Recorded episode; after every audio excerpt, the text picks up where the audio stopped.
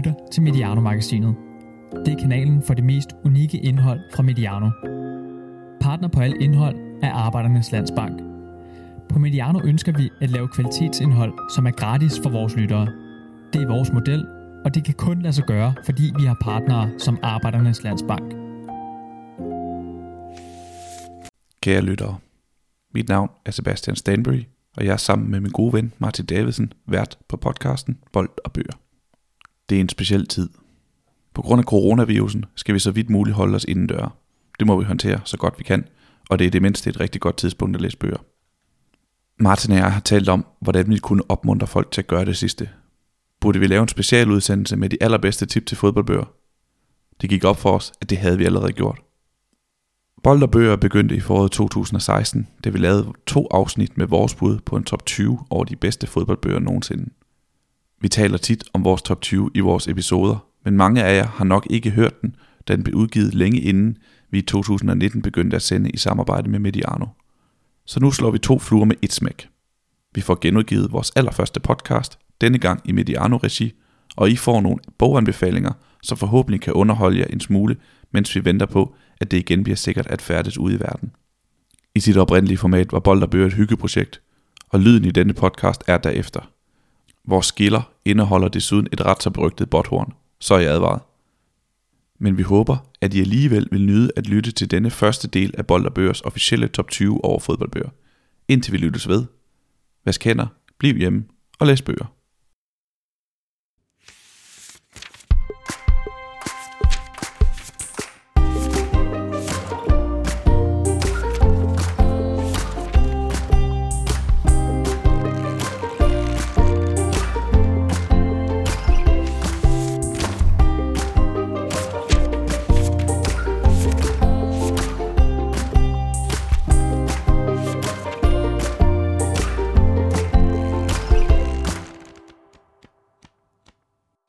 Velkommen til en podcast, som vi har valgt at kalde Bold og Bøger. Og vi, det er mig, Sebastian Stanbury, og det er min øh, ven og kollega Martin Davidsen. Uh, vi er begge to journalister på Tipsbladet, men den her podcast har vi valgt at lave øh, sådan helt privat. Og det vi har valgt at gøre, det er, at vi skal snakke om øh, fodboldbøger i... Øh, ja, nu må vi se, hvor lang tid det kommer til at tage. Altså, vi forventer det godt. Vi har ikke sat nogen tidsbegrænsning på, det er jo herlige ved podcastformatet. Vi, vi lader den simpelthen bare køre, og så snakker vi, så længe vi overhovedet kan. Ja, det, det er jo skønt at være sin egen herre på den måde, vi, vi bare kan bestemme og sige, jamen nu starter vi, og så en gang om nogle timer, vi ved ikke hvor længe, så slutter vi. Og, og hvad, er det, hvad, hvad er det, vi vil her, Martin? Hvad, hvad er konceptet? Jamen, det, jeg tror, det starter en, en gang i sensommeren øh, 15, øh, hvor vi, hvor vi, vi laver et eller andet fodboldrelateret sammen, tror jeg, og så, så siger jeg, at øh, jeg har fået en idé til, at vi kunne øh, lave en, en fodboldpodcast om fodboldbøger, fordi vi begge to er så glade for fodboldbøger, og fordi vi begge to ret ofte bliver spurgt på Twitter om, øh, hvad er din yndlingsbog, og kan du ikke komme ind top 3 over yndlingsfodboldbøger og de her ting, så kunne man jo øh, slå to fluer med et smæk og tage en dejlig fodbolddag sammen, og så også gøre noget, som vi har en eller anden øh, fornemmelse af, at folk egentlig gerne vil lytte til. Er det ikke rigtigt? Det er rigtigt. Øh, som du selv siger, vi har ligesom en fornemmelse af, at der er nogen, der er, nogen, der er interesseret i fodboldbøger derude. Vi er i hvert fald meget interesserede. Vi læser mange af dem, og hver eneste gang vi ligesom gør opmærksom på, at vi har læst dem, så er der nogen, der spørger, hvad kan vi ellers anbefale? Øh, så det vi har valgt at gøre her, det er at lave en top, vores personlige top 20 over, personlige, eller over de bedste fodboldbøger. Øh, det er inspireret af den øh, øh, podcast, der hedder Filmnørdens Hjørne, hvor de to værter på et tidspunkt lavede en top 100 over deres øh, favoritfilm.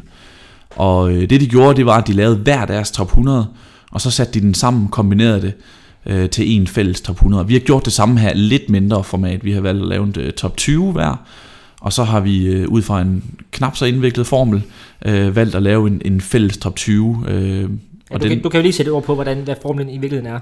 Jamen, formlen er, at vi, øh, vi, altså, vi har lavet top 20, og så øh, får du øh, ekstra antal point for, for nummer 20, øh, lidt flere point for nummer 19.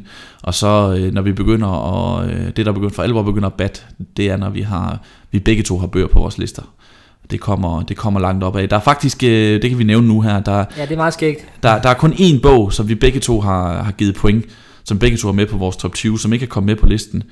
Og det er den bog, der hedder, øh, der hedder 2198 øh, spillerprofiler. Ja. Kan du, hvad kan du sige om den, Martin?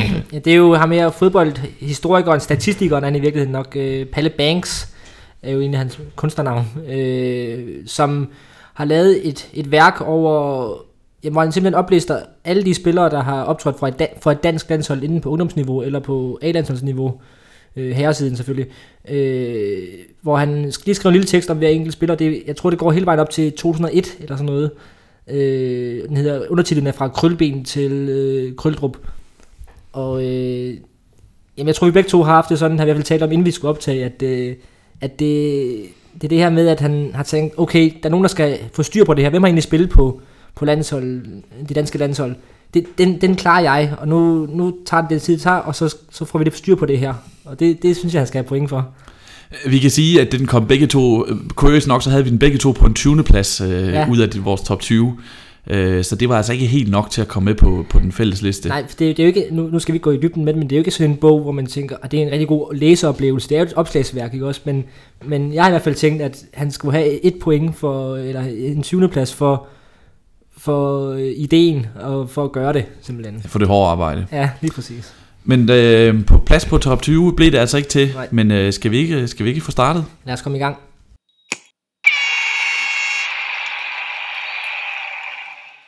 Nummer 20.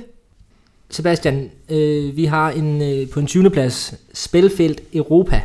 Og øh, det er jo dig, der har den eneste, der har givet point til den. Jeg, jeg har faktisk ikke læst den, men øh, du har jo vist mig den en gang. Øh, kan du fortælle, hvorfor du har, har valgt at, at, at give den point, og, og, så den kommer på, på den liste her?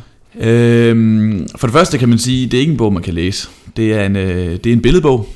Det er, en, øh, det er den øh, hollandske fotograf øh, Hans van der Meer, som i 2006 oprindeligt udgav den her bog. Og, øh, øh, titlen siger lidt det hele, selvom den er på Hollands Spilfelt Europa. Det er en bog om, øh, om, om fodboldbaner rundt om i Europa.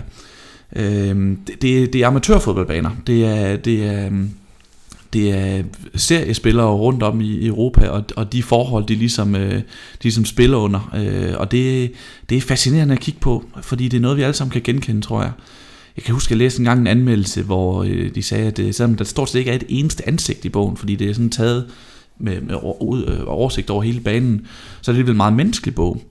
Og det tror jeg, fordi man kan, man kan forholde sig til det. Men vi har, altså alle os, der har spillet fodbold, vi har spillet på de her baner. Mm. Øhm, det, det beviser øh, på en gang, at, at fodbolden er meget forskellig verden, eller i det her tilfælde Europa over, samtidig med, at den er meget ens.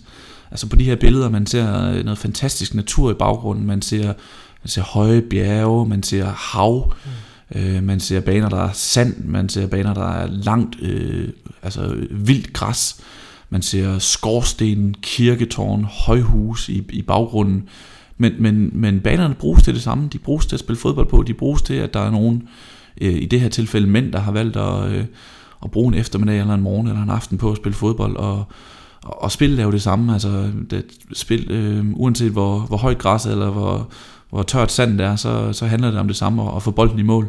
Og det er jo bare det, det er jo ofte det, vi fremhæver som det, det skønne ved fodbold, det er, at det jo kan, kan spilles af, af høj og lav og tyk og tynd og øh, gammel og ung. Og, og der skal ikke ret meget mere end en, en eller anden form for øh, mark eller bane eller omkranset område, og så øh, fire pinde, der kan omgive, eller som kan gøre det ud for et mål i virkeligheden. Mm. Øh, og det er, jo, det er jo fedt, når der er, når der er nogen, der ligesom øh, tager, tager, tager det synspunkt på fodbolden og, og, og, og laver noget ud af det og viser sin kærlighed til fodbold gennem det her. Gå ud fra det lidt af, af det, der også er, er, er meningen med den bog. Altså, man kan se hans kærlighed til fodbold, tænker jeg. Helt, helt sikkert. Altså, øh, vi, kan, vi, vi afslører ikke for meget ved at sige, at de bøger, som vi har med på, de rest, resterende 19 bøger, som på den her liste, hovedparten af dem, er, øh, er professionel fodbold. Det er professionel fodbold, det handler om. Men fodbold er jo meget mere end på den professionelle fodbold. Det er den, vi oftest hører om, hvilket er helt forståeligt, fordi det er der, de største dramaer og de største stjerner befinder sig. Men, men det er jo også meget mere. Det er jo også dig og mig og alle andre, som kan lide at spille fodbold. Øh, frem for, for, for hyggens skyld, og for venskabets skyld, og for, for sportens skyld. Og, og det kan, derfor kan jeg godt lide, at den her bog er repræsenteret. Og det, altså, uanset om man er vokset op på den øh, kastilianske højslette nede i Spanien, eller i sådan regnvort skotsk øh, højland, så, øh, så har vi fodbolden til fælles. Og, og det kan man mødes om. Det, det, det er den samme sport, vi spiller, uanset øh, hvor det er henne. Jeg, jeg ved, vi kommer, vi kommer ind på det senere sådan med vores forhold til fodboldbøger og sådan noget, men men jeg ved, jeg mener, du har købt den her på, på en rejse til Holland en gang. Øh, kan det passe? Eller har du bestilt den Jeg har, jeg har købt den på nettet. Okay. Ja. Men, øh, men, men det er også fedt det her med, at det er, en, det er en hollandsk bog. Du har ikke købt den, fordi du kan... Nu var der ikke så mange ord i, men, men sproget betyder ikke så meget i den sammenhæng her, fordi det er fodboldkultur, og det, det er noget, som betyder noget for, ja, for dig, selvom, selvom det ikke er en historie, du får. Ja, øh, altså billedet siger jo mere end tusind ord, og specielt når, og, og så kan det forstås på alle sprog, hvilket er rigtig smart. Så derfor, den, den, den her, den, øh, den, den er udgivet i 2006 første gang, som jeg det tror jeg har nævnt, øh, men den blev så genudgivet i 2014. Øh, og, og jeg har ventet i overvis på, at den skulle blive tilgængelig. Den var sådan på, på brugtmarkedet, kunne man købe den øh, for enorme summer. Over du holdt øje med, simpelthen. Ja, jeg holdt øje med den. Det koster over 1000 kroner sådan brugt. Øh, men så blev, den, så blev den genudgivet, og så, og så måtte jeg bare have den. Øh, så jeg gav, øh, jeg købte den på, for 40 øh, pund, øh, da den blev genudgivet. Hvilket også er mange penge, men det, det er en, jeg, jeg er glad for at have stående i samlingen. Og det får vi også, kommer vi også til at høre fra dig flere gange i dag, tror jeg. Det der med, at, at øh, hvor, hvor jeg ikke så tit køber bøger på nettet, så er det noget, du, du gør rigtig ofte, og, og har, har, har lagt en del penge via Amazon, må vi nok sige. Ja, jeg, jeg kan godt, altså vi samler jo begge to, vi, ja. det, det kan vi nævne allerede nu, at vi har, vi, nu, vi nåede desværre ikke en fintælling af, af samlingerne før i dag, men vi har jo begge to omkring 200 fodboldbøger. Ja. Øh, og, og vi har ofte talt dem og sat ja. dem i orden hjemme på reolen, så, så det er noget, vi går op i, øh, rangeret efter biografier, eller kulturelle bøger, eller mm. bøger om forskellige klubber og så videre. så vi begge to hjulpet hinanden faktisk. Ja, det har vi faktisk, at, at, at, at sætte dem i orden. Ja. Så derfor, den her vil jeg have hjemme i samlingen. Mm. Jeg vil sige, hvis man ikke er lige så tosset som mig, og vil bruge øh, Øh, 400 kroner på en øh, hollandsk billedbog, så kan man se billederne på nettet. Øh, man kan gå ind på øh, hansvandermeer.nl, N som i Nils, L som i Lars. Og så kan man, så kan man, så kan man se billederne der. Det kan bestemt anbefales. Han er, han er en rigtig dygtig fotograf, og en, der virkelig formår at, at indkapsle stemningen i fodbold.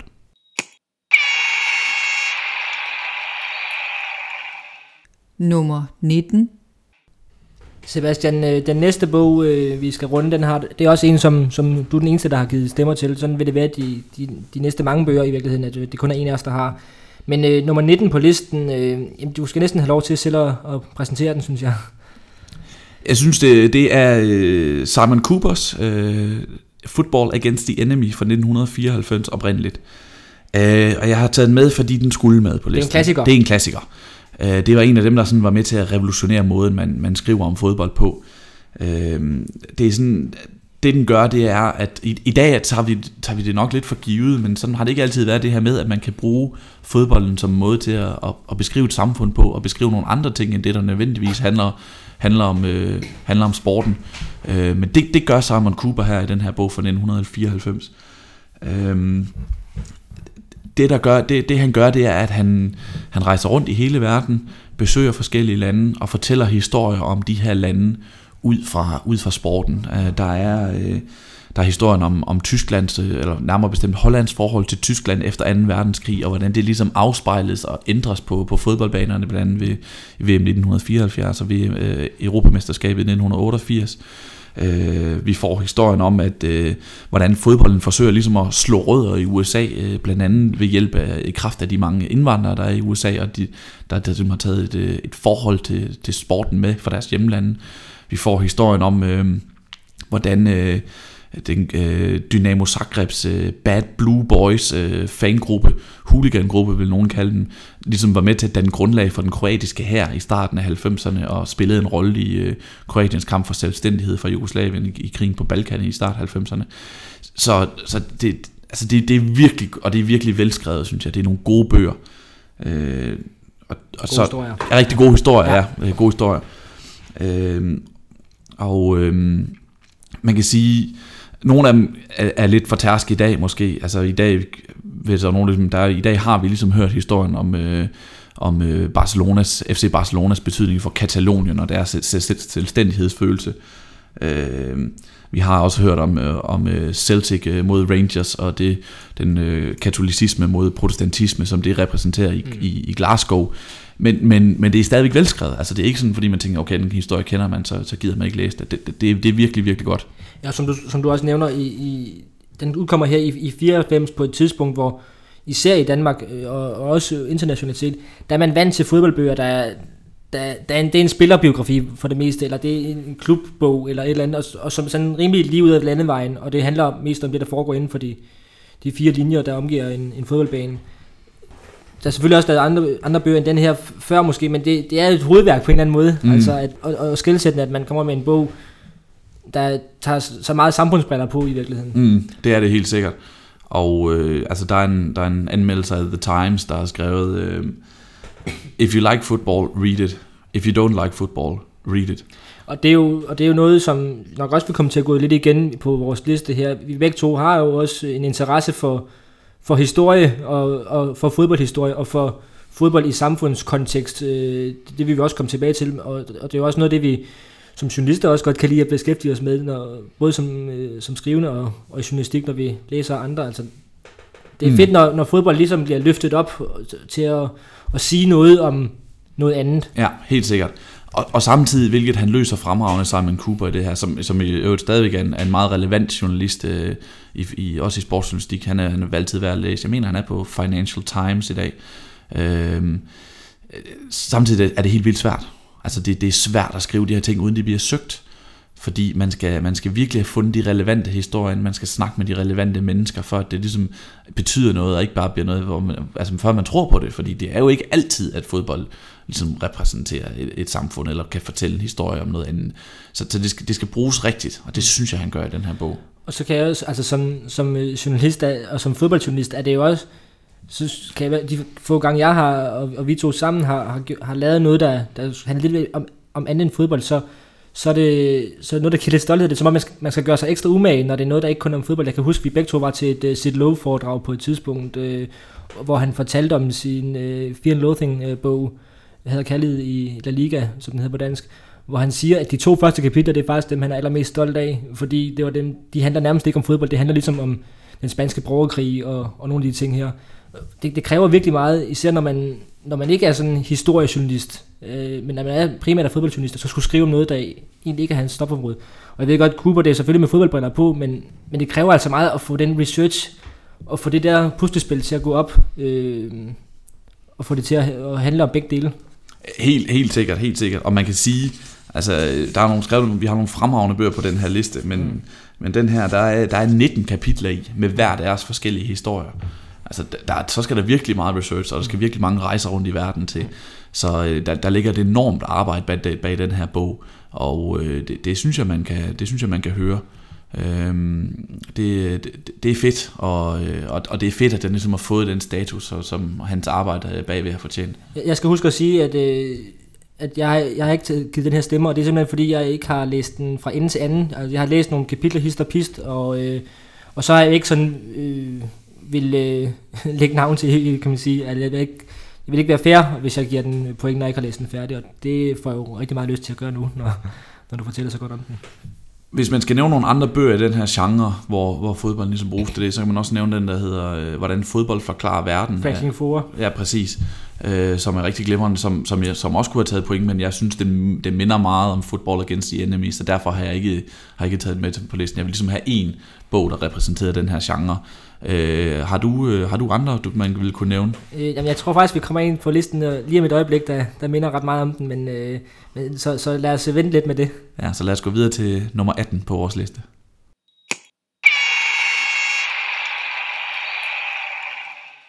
nummer 18, Martin, det er, det er din bog. Uh, ja. Det er en af dine bøger, som vi, som vi skal have fat i her. Uh, vi kan starte, øh, vi kan, det er en af de bøger, jeg på få, en af de få bøger, som jeg kan sige, uden at hygge min egen hest alt for meget, uh, som jeg ikke har læst på, det, Mm. på vores samlede liste. Ja. Det er øh, Jonathan Wilsons Behind the Curtain. Den er fra 2006, og den handler om østeuropæisk fodbold. Ja. Og hvorfor skulle den med på listen? Jamen, det, det er faktisk lidt en gentagelse af noget, det du, du har siddet og sagt om, øh, om nummer 19 på listen. Jeg vil også gerne have et, et emne, der, der fagner både, eller både med et emne, der fagner både fodbold og det omkringliggende samfund. Og, og ligesom øh, Simon Cooper, så er det her en bog, hvor, hvor journalisten eller forfatteren, i det her tilfælde øh, Jonathan Wilson, har rejst. Og han er jo så rejst øh, bag jerntæppet til, til Østeuropa og besøger det gamle Jugoslavien, Rumænien, Bulgarien, øh, Sovjet og så videre, og så videre. Altså hele Østblokken, og fortæller ligesom fodboldhistorien der, men får igen også øh, noget samfund med i det, eller noget ydre historie med. Han har også den her med, med, øh, med Jugoslavien-krigen og, og den her Zagreb-fangruppe, som, som har en, en væsentlig rolle i det. Øh, han, han har også nogle fede kilder på. Han, han mødes med, med landstræneren for, for Jugoslavien, øh, Jugoslaviens 1990 landshold, faktisk det landshold, der er i gruppe med Danmark, øh, mødes han med og får det her fede citat, hvor han siger, hvis vi havde fået lov at blive sammen, så havde vi knust resten af verden. Øh, og det, det siger noget om, hvor, hvor stærkt det der landshold var. Det, og det, det, det er jo en sjov tanke, at, at det er så det landshold, som Danmark ryger ud til, og alt det her, det, det, øhm, det er bare fedt, at han, han opsøger de her folk, der, der har stået midt i historien, og som øh, kan fortælle nogle, øh, nogle fede anekdoter, og, og få sat ord på, på et område af, af fodboldverdenen, som, som jo ret ofte sådan stikker næsen frem til en slutrunde, eller til en europæisk turnering. Det var måske tidligere, de gjorde det, men, men det er jo bare en, en del af fodbold-Europa og fodboldverdenen, som fylder ret meget, og det bliver beskrevet sådan helt fremragende her. Hvor, hvorfor, er, hvorfor, du har været lidt inde på det, men hvorfor Østeuropa? Altså hvorfor, hvorfor er det lige det, der gør det relevant, og hvorfor vil man gerne høre om det? Det er jo sådan lidt, det er lidt et smalt emne, kan man måske sige, eller det, og derfor synes jeg også, det, det er originalt, at han, at han vælger det, og, og siger, det er jo på en eller anden måde ufortalt, og, og det er, der er ikke så mange, der beskæftiger med det, sig med det, og derfor er det måske netop så interessant at læse om, at, at det er netop historier, man måske ikke får så mange andre steder, og man ikke har hørt så mange gange før. Øhm, det er også sjovt øh, at, at, at læse hans sådan beskrivelser af, af, af de her lande og byer, han kommer i, hvor slidt og faldefærdigt nogle af de, både stadierne, men også bare byerne, han har. Sin, nu har jeg ikke fået det, fået det med her, men han, han har en helt fantastisk øh, øh, skrækindjagende beskrivelse af Bukarest, hvor, hvor forfærdelig en by det, det er, og han er bange for at blive slået ned og sådan nogle ting. Øh, så, som, som bare, man får virkelig nogle stemningsbilleder også, og det er jo også sådan, måske ikke så mange af de bøger, som jeg har valgt her, hvor der er decideret sådan reportageelementer med i, men, men det er der virkelig. Og, og, og det, han er jo bare en god journalist. Jonathan Wilson er stadigvæk meget anerkendt, har jo skrevet rigtig mange også gode fodboldbøger. Og det her, det, det var så en af dem. Øh, og så synes jeg bare, det, det, det jamen igen, jeg vil gerne hylde det her med, at han har, han har valgt et, et klart afgrænset emne. Øh, det er det er så ved geografisk afgrænset, men og sagt, nu fortæller jeg historien om den her øh, landsdel, eller verdensdel øh, øh, af fodboldverdenen. Og det, det skal han have point for. Jeg synes også, du er lidt inde på det her. Jeg synes, det er værd at ofre et par ord på forfatteren Jonathan Wilson, ja. fordi han er, han er en af, af vores tid mest altså førende fodboldjournalister. Øh, en ting er de fremragende artikler, som han skriver rundt omkring på alverdens, øh, alverdens øh, hjemmesider og i alverdens aviser og magasiner. Øh, noget andet er, at han, han virker, at han rejser rundt over hele verden for at se fodbold. Han, han er altid til Africa Cup of Nations for eksempel, for at ja. dække det, og dækker kampe i, i Østeuropa, og, øh, og rejser til det relevante. Og så skriver han bare godt om mange sider. Altså, altså jeg har en lille, lille liste over, hvad han, har, hvad han har skrevet af bøger for eksempel. Han har skrevet, øh, han, hans hovedværk er nok den, der hedder Udover det er den, der hedder Inverting the Pyramid, som handler om, om ja. den taktiske udvalg. Ud, det er også en klassiker hovedværk på ja. den måde. Har, har du læst den? Nej, egentlig ikke, og det kan man måske tilbage til senere, men, men det er vi begge to nok det, det der med, at det er taktik, og vi vil gerne have lidt mere sådan... Mm. Ja, jeg har læst brudstykker af den, ja. og den, den, den kan helt sikkert noget, fordi det, det, det er hovedværket, når man snakker om sådan takten, ja. fodboldens taktiske Alle udvikling. Alle til den ja. altid. Og, og han er, han er, Jonathan Wilson er nok lidt kendt som en, en, en taktikjournalist. Altså det er, hvis man... Øh, det er hvis, lidt synd jo. Ja, det er lidt synd. Altså, det, det, I hvert fald kan han meget mere end det, fordi det, det er helt fair, at han er blevet berømmet som den journalist, som måske ved en af de journalister, der ved mest om taktik, men han kan bare virkelig meget andet. Mm. Altså, han har skrevet, øh, han har skrevet om, øh, han har skrevet om Sunderland som hans egen hjerteklub. Han har skrevet om øh, det engelske landsholds udvikling gennem årene. Han har skrevet øh, The Outsider, en bog om, øh, om målmænd. Han har skrevet uh, Nobody Ever Says Thank You, som er en, uh, en biografi om Brian Clough. Han har skrevet uh, Angels with Dirty Faces om, uh, om argentinsk fodbold. Altså, så han, han, han, han spænder virkelig bredt, og det, altså, det er virkelig en mand, som er, som er dedikeret til sporten og, og til at skrive god, lave god journalistik og gode bøger om det. Ja, det er suverænt. Altså, det er tit, der, der tit, der, altså journalister, det som har et stofområde eller et bestemt land, man skriver meget om en speciel øh, spiller eller klub, som du selv siger, men, men han, han fagner enormt bredt, og det, det må man bare tage hatten af for. Det er ikke en mand, jeg vil øh, møde i en fodboldquiz.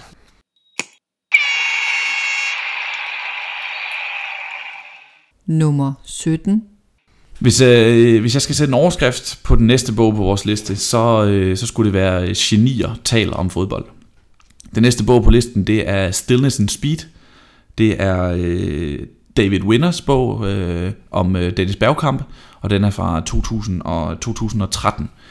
Og, øh, og, og altså, hvis, som sagt, hovedoverskriften siger lidt det hele, den jeg selv har sat på, men det, hvis jeg skal sætte yderligere en underrubrik på, så skulle det være øh, Johan Cruyff, Arsene Wenger og Thierry taler om Dennis Bergkamp og om at spille fodbold. Du kan sige meget, Martin. Ja. Det lyder det som en bog, man har lyst til at læse. Ja, det må vi sige. Øhm, det her det er, det er en eksempel på en øh, biografi, som er fortalt øh, med en, en fodboldspiller. Altså vi så, ser nogle gange dem her, hvor øh, der er en eller anden ghostwriter på en, øh, på en, på en selvbiografi. Hvor, min historie. Min historie, hvor, hvor det er fortalt i jeg-person. Øh, så ser vi nogle gange, hvor der er en, en biografi, hvor personen slet ikke deltager overhovedet, men bare... Øh, men bare øh, der er blevet beskrevet om ved hjælp af skriftlige kilder, og ved hjælp af interview med folk, der kender ham, eller har spillet mod ham, og så fremdeles. Det her det er så en blanding, altså, hvor øh, det er ikke fortalt som, som første person med Dennis Bergkamp, men det er fortalt, øh, øh, det er fortalt øh, ud fra hans... Øh, altså han, han, han, han, han er selv med og fortæller om de store øjeblikke, han har haft i sin karriere. Det gør hans medspillere også, øh, og, og træner og så. Altså han, han er, altså han er det, det, altså en af grundene til, at han har den med på min liste, er også, at han er et af mine, mine helt store helte. Altså fordi, jeg plejer at sige, at han har fodboldens øh, bedste første berøring, og ja. man skal gerne lige en gang, om, en gang om måneden, skal man gerne lige på YouTube og se på, øh, se på Dennis Bergkamp videoer. Jeg skulle lige sige, det, det sker jo tit, når vi er på redaktionen på Tidsbladet, hvor du, at, du, at der lige skal ses en video med ham, eller et mål af ham, eller ja. så videre, så videre. Så ja, som, som øh, gode venner af dig, så ved jeg, at han er en, der betyder meget for dig, egentlig. Ja, og, han, og det, jeg har aldrig, øh, altså han er jo nok mest kendt øh, for sin Arsenal-tid. Det var der, han, han sammen med Ajax var noget af sin stolteste stunder. Jeg har ikke noget forhold til Ajax, eller til, til Arsenal overhovedet, men, men fordi det var Dennis Bergkamp, og fordi at de øjeblikke, han leverede, de, de var så, altså så magiske, det, det var så enestående, det han kunne med en fodbold, og det var på mange måder, områder unikt, hvad han kunne, så, så er det virkelig en spiller, der betyder meget for mig. Og det synes jeg, at det kommer til udtryk i den her bog, hvor han ligesom får tid og plads til at fortælle om, hvad det var, han gjorde. Mm. Øhm, jeg kan finde et eksempel frem ja, og læse om det. Han, øh, vi husker jo alle det her magiske mål, han laver mod, øh, mod Holland, eller mod, selvfølgelig mod Argentina i kvartfinalen ved VM 1998, øh, hvor de bruger slår en aflevering over 50-60 meter, og Dennis Bergkamp hopper op i luften, og tæmmer den, går for, øh, sætter en mand og smider den over i lang hjørne, ja, og så går, ja. så går Holland videre til semifinalen.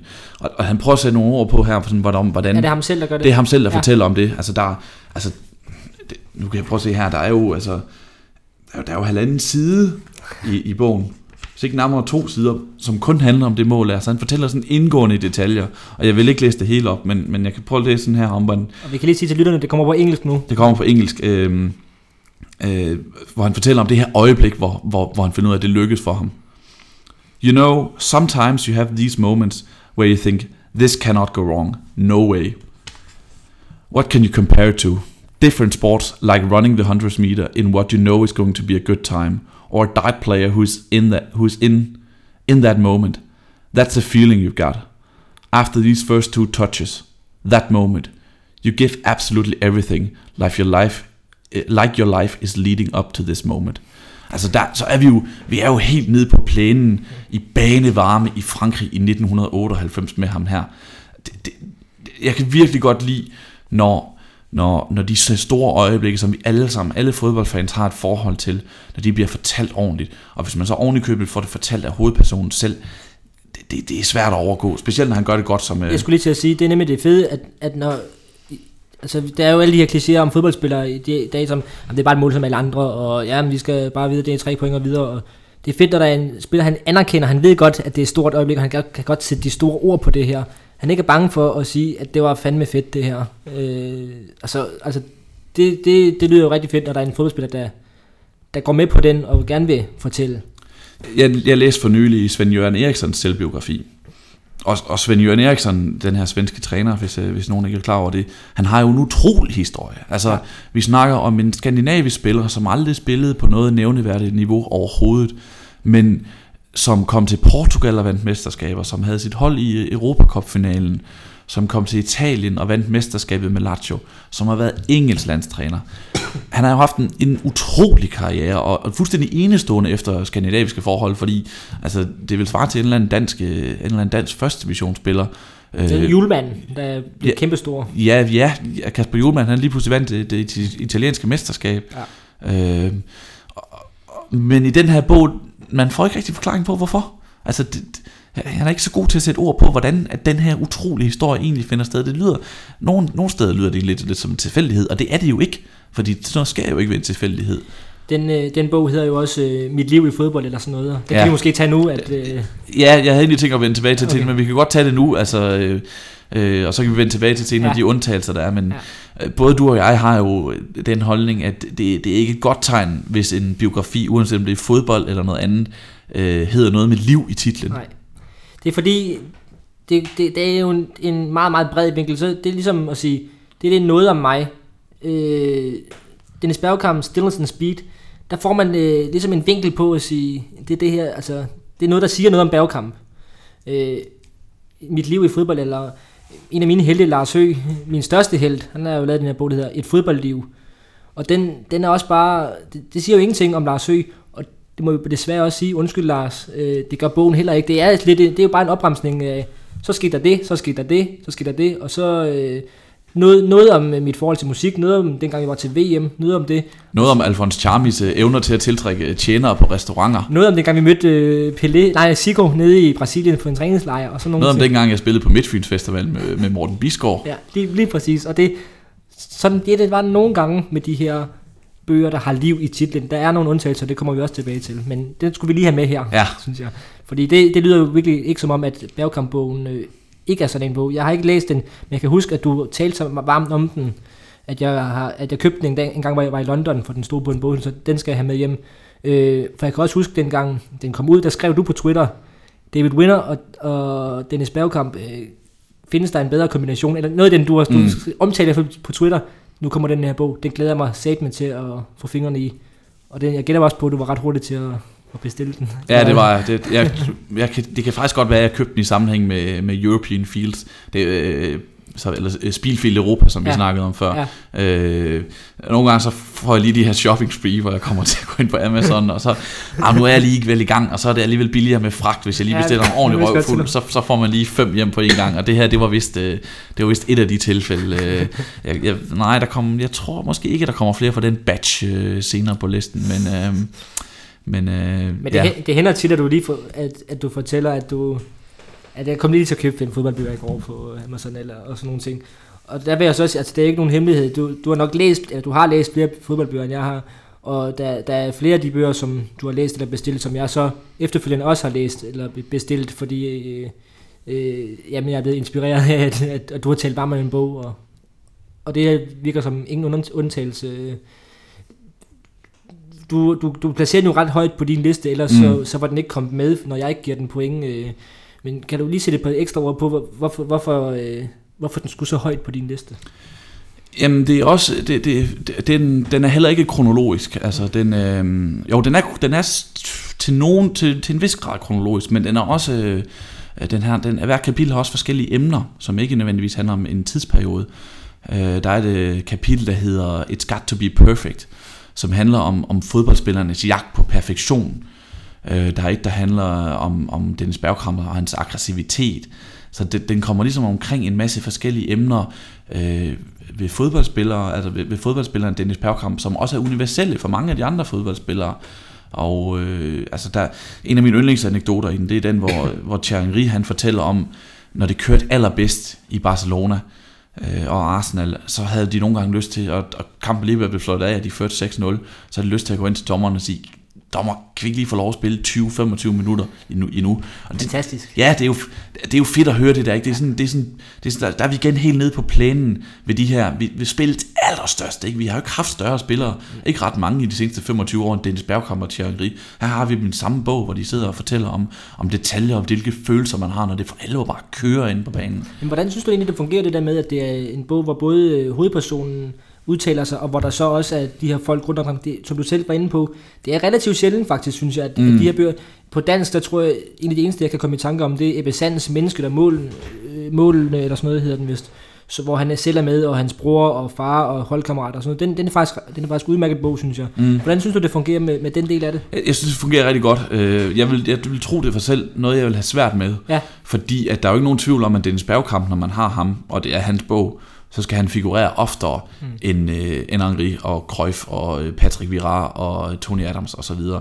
Men det skal heller ikke bare være sådan, at så er der tre citater fra de tre først, og så kommer der en kæmpe blok af Dennis Bergkamp til sidst. Det skal ligesom væves ind En i samtale hinanden. på en eller anden ja, måde. det, ja, det, det gør de også nogle gange. Altså, Ja. de, har, de har David Winner, han spiller sådan en rolle, og man får hans spørgsmål med, når han, når, hvor han fortæller og spørg, udspørger Bergkamp om, om detaljer i spillet, og detaljer i specielle øjeblikke. Det, det fungerer. Det, jeg, synes, det, jeg synes, det er godt løst. Jeg må også bare sige, det er bare de navne, du nævner her, det er jo et imponerende kildevæld, han, øh, han har med af, af store personligheder. Ja, Det betyder også bare noget i forhold til, at det, det er jo ret, ret blæret at kunne, kunne fortælle, at man har Cruyff og Angri og Vieira og så videre og så videre. I- det, det er nemlig det, og det er fedt. Altså, det, det er en værdi i sig selv. Det, det, altså, det, det er jeg skulle til salg for. Altså, det, det, det, det, den køber jeg gerne. Altså, så er det ikke sikkert, at det er lige smart, de siger, hver gang det er det, så er den her bog. Ikke? Men altså, det der med, at der lige pludselig optræder et kæmpe navn og udtaler sig om et andet kæmpe navn. Jeg læste en artikel for nylig på øh, ESPN, øh, hvor en, en af mine yndlingsjournalister, Wright Thompson hedder han, øh, skrev nogle fabelagtige historier i, øh, i ESPN, hvor han, han skriver om øh, Tiger Woods, og så dukker øh, Michael Jordan, kunne hjælpe med lige pludselig op som kilde, der udtaler sig om sit venskab og med, med Tiger Woods, og hvordan han oplever Tiger Woods øh, spillemæssigt i rot de sidste, øh, de sidste 5-6 øh, år. Og øh, det, er jo helt vildt. Altså, der, her snakker vi to af de største sportsmænd, alle kategorier, vi har inden for de seneste 20 år, hvor den, den ene udtaler sig om den anden. Ikke? Og, og hvem kan bedre udtale sig om, hvordan, hvordan livet er på den anden side af, at man har peaked som sportsmand, end Tiger Woods, eh, eller Michael, Michael. Michael Jordan, og det fortæller han så om, hvad, hvad det ligesom er, at Tiger Woods han har i vente. Så sådan noget, det giver jo et ekstra niveau, når det er de aller, aller største, og de rent faktisk har noget at byde ind med.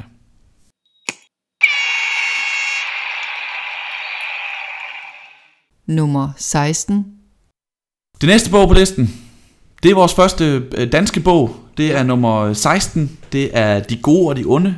Lars Hesbæk og Andreas Kravl, der udgav den i 2010. Den handler om, øh, om VM-historien. Ja. Martin, det er din bog. Ja, den har, den har jeg som den eneste givet point. Øh, VM, det er... Jeg har så mange fodboldminder, der forbinder sig til VM. Øh, min, min første, det jeg forbinder min fodboldinteresse start med, er også VM. Øh, VM 94, jeg har siddet længe op, øh, og får lov at sidde længe op og se de her kampe fra USA, og det er min første slutrunde. Jeg har så mange vinder fra det VM der, og det, i det hele taget bare VM, det er, det er fodbold øh, i sin grundform på en eller anden måde. Og, øh, og derfor vil jeg gerne have en VM-bog med på, på den her liste. Der er skrevet rigtig mange bøger om, øh, om VM, både på dansk og, og andre sprog. Og når jeg så vælger den her, det, det er for... Den er dansk, og, og, og den, vi har ikke så mange danske med, kan vi måske godt afsløre allerede her, men, men jeg synes, øh, de løser det godt. Det er Lars øh, Hesbæk og Andreas Kravl, der har skrevet den.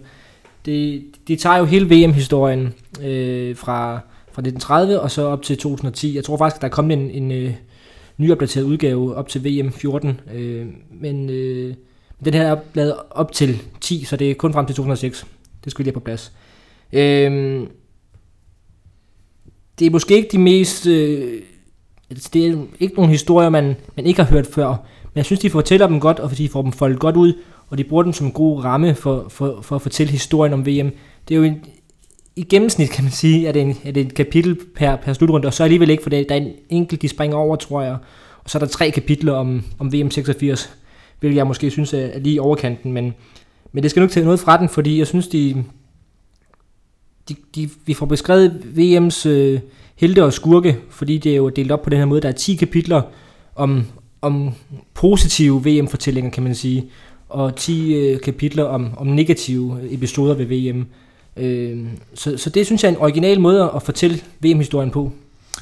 Øh, jeg anmeldte den her bog i 2010 Ja, i Tipsbladet Ja. øh, som praktikant på dengang. Der, det var et stort ansvar, men jeg fik lov at anmelde den her bog, og jeg gav den fem stjerner, øh, fem bolde ud af seks. Ja øh, og jeg slog nemlig ned på det samme, som du gjorde. Altså, jeg, jeg, da jeg, jeg, havde, jeg startede min anmeldelse med en undskyldning til, til Kravler Hesbæk, fordi at øh, jeg havde forventet, at det her var den samme gamle sang, vi hørte. Altså, det, det, det er jo, det er jo øh, Maradonas øh, Guds hånd i, øh, i 86, vi får.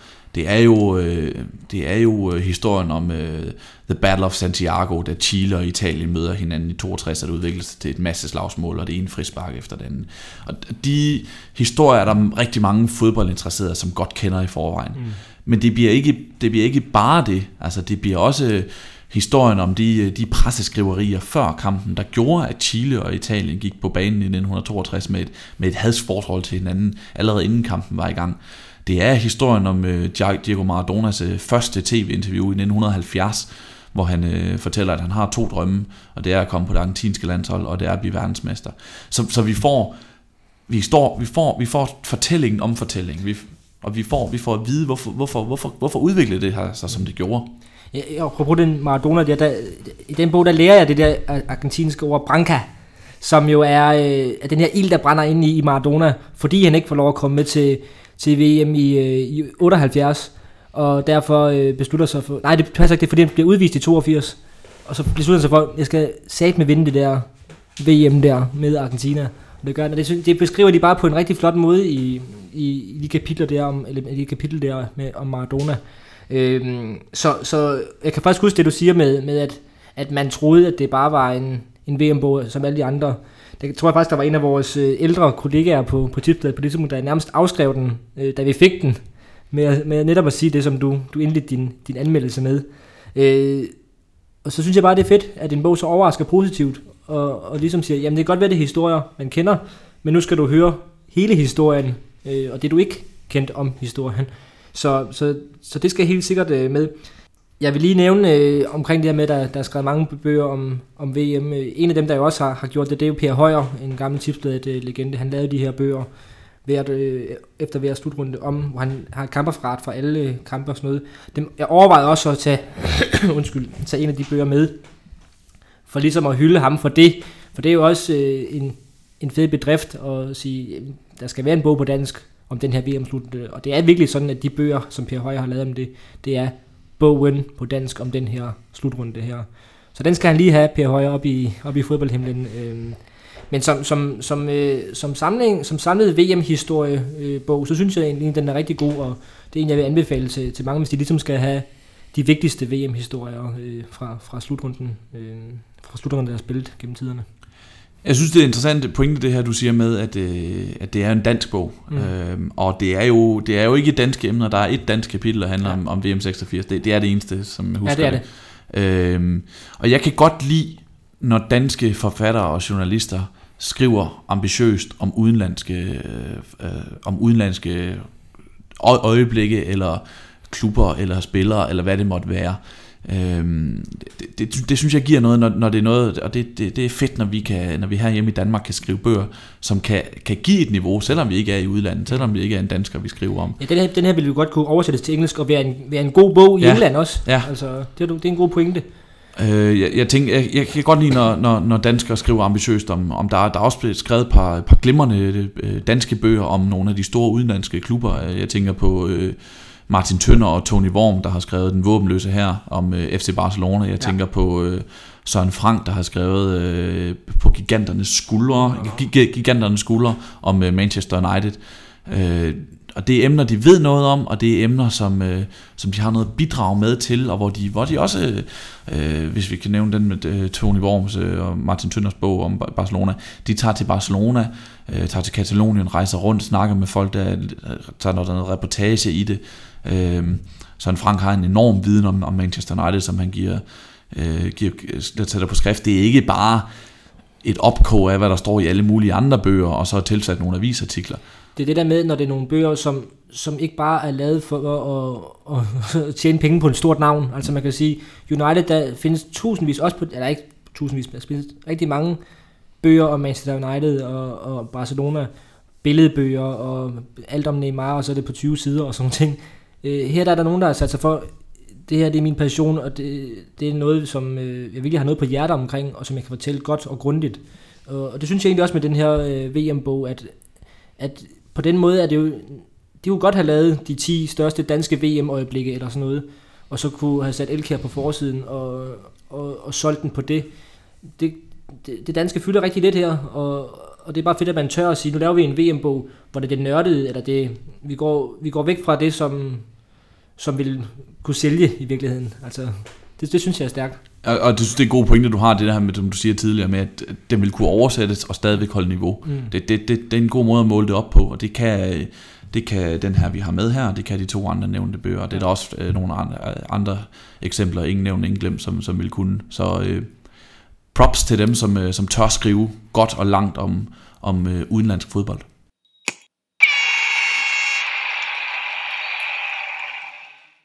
Martin, øh, hvad var den første fodboldbog, du læste?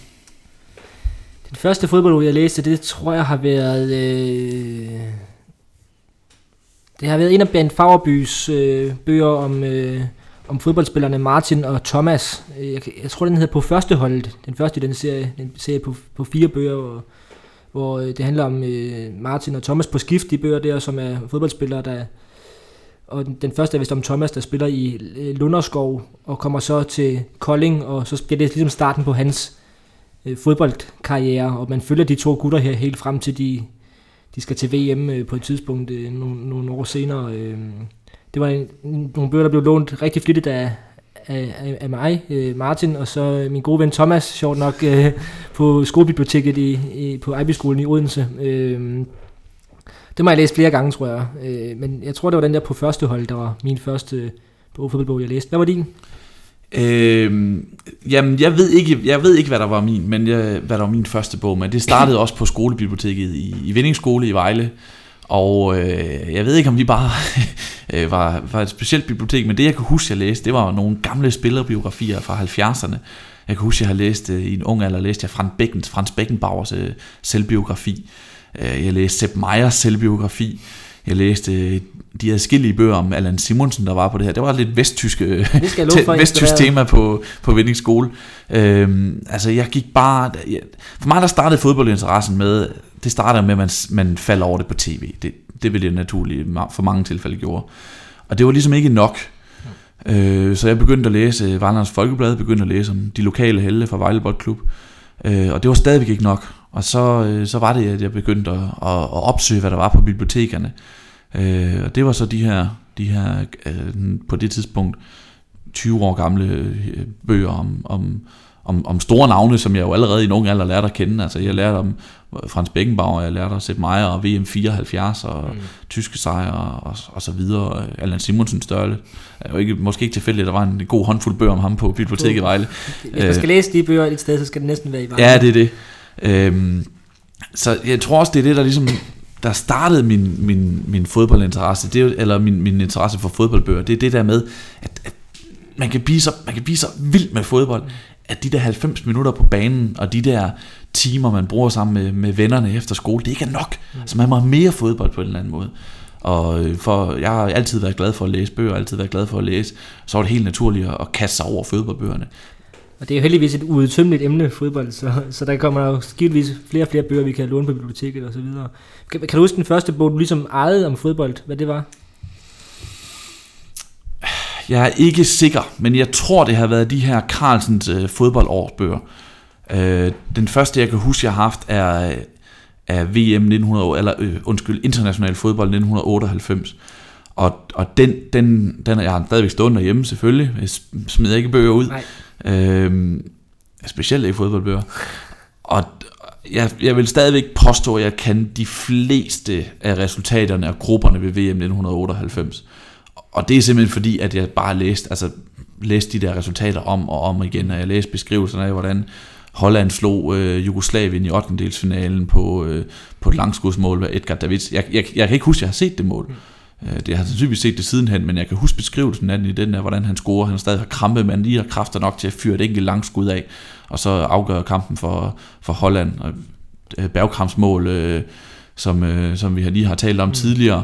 Øh, og ja, det er også faktisk øh, Bergkamp i den kamp mod, mod Argentina leverer en af alle tiders bedste assists, mm. hvor han, han får en lang aflevering, og så i stedet for at, at forsøge øh, at afslutte eller tage tæmme bolden og sådan noget, så lader han sig bare falde tilbage, ramme bolden med hovedet, og så ryger den ind i løbebanen på Patrick Kluivert, ja. der så scorer til 1-0. Øhm, det var en lang historie om, ja. om et mål, men grunden til, at jeg nævner den, det er fordi, at det er et mål, jeg har fået et forhold til, fordi jeg læste om det i den bog der. Mm. Og jeg læste om det 10 gange, 10-20 gange, inden, øh, inden der dukkede noget op, 10, 20, 40, 50 gange, inden der dukkede noget op, der hed YouTube, hvor man rent faktisk kunne gå ind og søge det her mål, og finde ud af, hvordan det, hvordan det egentlig var, det blev scoret. Og da jeg så så det, øh, så gik det op for mig, så havde jeg et blik for, hvor genial en detalje det var, fordi det havde jeg læst allerede, inden jeg ja. så det første gang. Hvis øh, lytteren lige spoler lidt tilbage, og så lader Sebastian fortælle om øh, sin første bog, fodboldbog, han ejede, så skal I bare skifte øh, 94 ud med 98, og så øh, ja, sammensætte det puslespil efterfølgende. Fordi min, øh, min første fodboldbog, jeg fik i julegave og ejede, det var, det var nemlig international øh, fodbold 94, også fra Carlsens årbøger.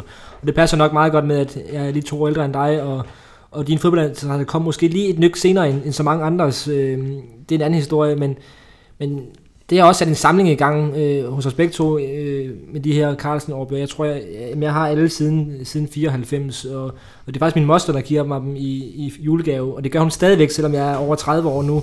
Øh, så øh, jeg kan huske til jul, der, der bad hun om en ønskeseddel, og jeg havde så for øh, første gang i mit liv en fælles ønskeseddel med min kæreste, så gammel er jeg blevet nu. Øh, så den sendte jeg, og så skrev jeg lige en sms efter jeg ønsker mig også øh, Carlsens fodboldordbøger, øh, så den vil jeg også gerne have. Og den fik jeg selvfølgelig, så det var rigtig dejligt. Men den der, den der øh, årbog der fra 94, den er simpelthen så slidt, for jeg kan også huske, at jeg nemlig gennempløjede den med de resultater der. Og, og stillingen, som du sagde, selvfølgelig var der tekst i dengang, og det sad jeg også og kiggede på weekend efter weekend. Men når sæsonen var slut, så, så var det ikke sådan, at man lige kunne gå ind og finde den igen øh, på nettet, øh, og hvem der blev mester der og der. I hvert fald ikke før sådan slut 90'erne.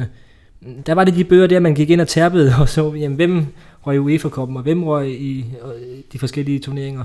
Øh, så det er nogen, der fylder meget øh, for mig. Men det gør fodboldbøger jo i det hele taget, og som du sagde i, i starten, så har vi jo begge to øh, omkring eller over de der 200, øh, 200 bøger. Øh, og det er jo også det, der ligesom er anledningen til det her med, hvad fodboldbøger betyder for os begge to. Det, det, det er klart det, der fylder mest på min bogreol, som du selv siger, så, så læser du også mange andre bøger end det her. Jeg kender, aldrig, jeg kender ikke nogen, der læser lige så mange bøger som dig. Hvad er det nu din rekord for antal fodboldbøger? Nej, antal bøger bare. Antal bøger på, på et år er? Jeg tror, det er 82. Ja, det er jo imponerende. Ja, også lidt skørt. lidt fjollet. Øh, ja, øh, den dag i dag, det var i 2010, den dag i dag, så aner jeg ikke, hvordan jeg fik tid til det. Men det gjorde jeg altså. Øh, der har sikkert været nogle arbejdsgiver, som har været utilfredse med min arbejdsindsats på det tidspunkt. Jeg har i hvert fald haft masser af tid til at sidde og læse. Øh, når jeg læser, jeg, jeg plejer at variere det. Altså, jeg, jeg skiftes mellem at læse, øh, læse fodboldbøger og læse øh, skønlitterære bøger, som ikke har noget med sport at gøre overhovedet, og øh, andre fagbøger, andre non-fiction bøger. Øh, men jeg smider gerne lige en fodboldbog en gang imellem, og det er af flere forskellige årsager. Nu arbejder vi, arbejder vi jo begge to som, som journalister. Det er, det er relevant at læse fodboldbøger, både for at gøre os klogere, mm. både for at få inspiration til vores arbejde, men også bare fordi, at, at vi får fortalt nogle fede historier, som, som man som fodboldelsker øh, er, er vild med at læse.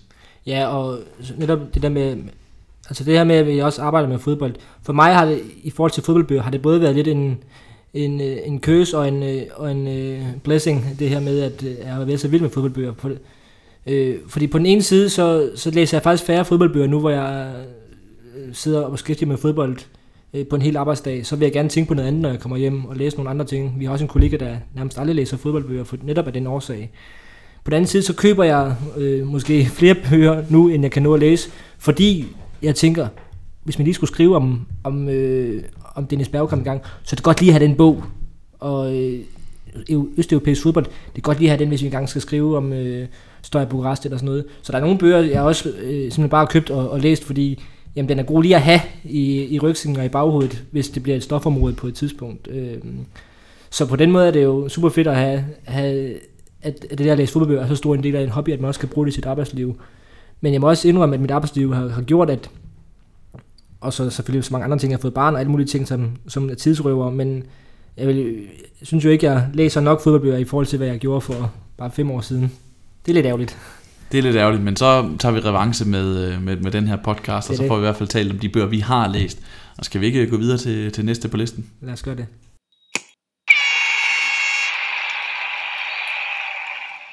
nummer 15, Martin, øh, der er skrevet, øh, der er skrevet ind, ind til flere bøger om øh, Pep Guardiola, en af vores tids største trænere. Hvorfor var det Gillian Ballards Another Way of Winning fra 2012, der skulle med på listen? Jeg må indrømme, jeg kender, jeg ved godt, der har lavet op til flere om ham. Det her det er så den eneste, jeg har læst.